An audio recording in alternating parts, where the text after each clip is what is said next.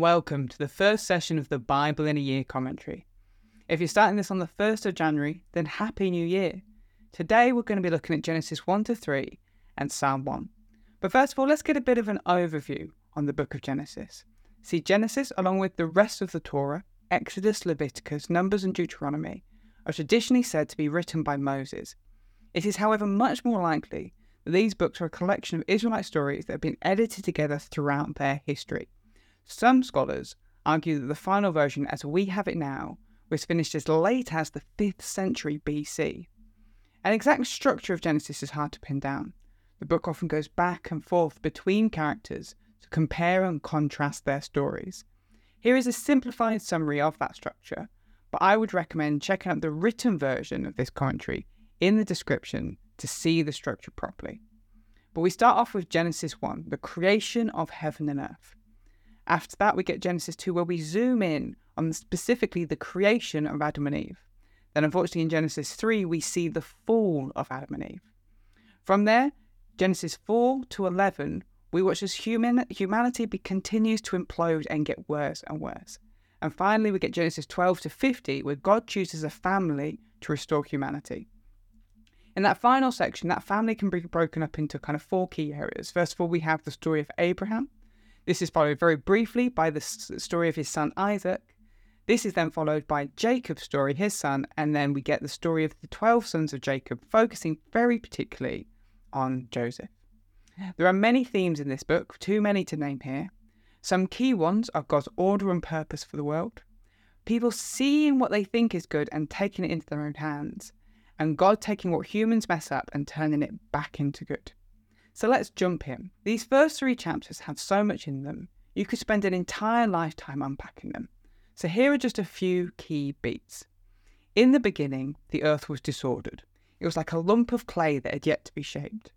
So God begins to bring order and beauty out of the disorder. First, he divides the day into a period of light, day, and a period of dark, night. Then he divides the earth into sky, land, and sea. He's bringing order to his creation. Then God begins to populate his creation.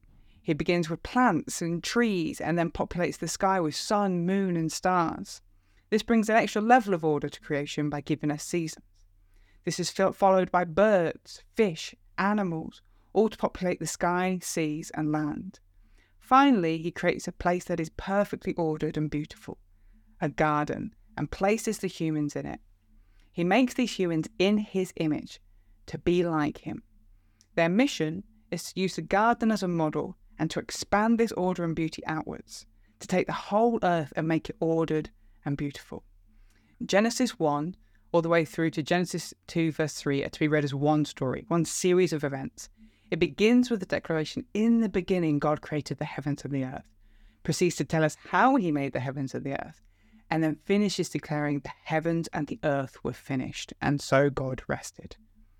Having given us this broad overview, the writer now zooms in on the creation story to focus specifically on what happened with the creation of humanity.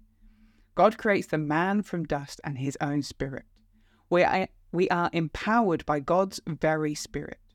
God then gives the man a decision in the form of a tree of the knowledge of good and evil.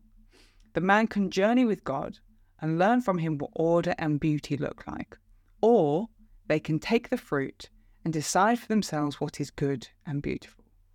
If they do this, however, they will ultimately die, because they are stepping out of God's protection and life-giving support. Then, realizing that man needed a partner in his work, God created the woman. Unfortunately, as we continue into Genesis 3, we see the man and woman choose to do things their way rather than God's way. They're convinced by talking to a serpent that they don't need a God, and so they take the fruit that was forbidden. Immediately they are filled with the knowledge of all the evil that could be done, and without the wisdom to hold that properly, they feel vulnerable and naked. When God returns to the garden and finds Adam and Eve, he curses the serpent. This is one of the most important and I think least mentioned parts of this story. God specifically mentions to the serpent that his descendants and the woman's descendants will be constantly at war. This is Genesis 3:15. If you've heard mention of this verse before, it will likely have been as a prophecy towards Jesus, which it is.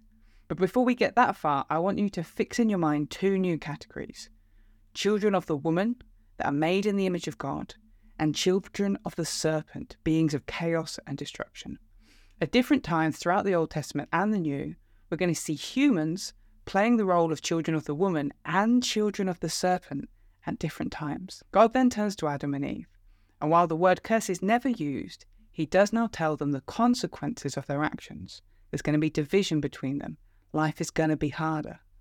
And at that, God cast them out of the garden and away from his presence to the west. This story, Genesis 3, is often called the fall. But what isn't as commonly known is that the fall doesn't stop there. As we're going to see, the fall really stretches out from Genesis 3 all the way to Genesis 11. In some early Jewish writings, the bits written in between the Old Testament and the New, we see that the people during that time saw the fall as a three-part drop. We'll have a look at this over the next few days. So let's turn to Psalm 1. Psalm 1 has no author attributed to it. It falls into the category of wisdom psalm. See Psalms 25 or Psalm 73 for other examples of wisdom psalms. These psalms focus primarily on sharing wisdom with the reader and often reference the Torah or God's law, the scriptures. The structure of this psalm is interesting and is known as a chiasm. This is where a passage mirrors itself. This psalm then ends with a comparison between the righteous and the wicked. Again, here is a simplified summary of the structure, but I would recommend checking out the written version of the commentary in the description to see the structure properly. And so we start with verses 1 and 2. A blessed man should not stand in these contexts. Following that is verse 3. A blessed man is like a well-watered tree. This is where it then reflects itself, because then in verse 4, a wicked man is like chaff. And then finally in verse 5, a wicked man cannot stand in these contexts. See the parallels. Finally, we get Psalm 1, verse 6, and this is the comparison between the righteous and the wicked.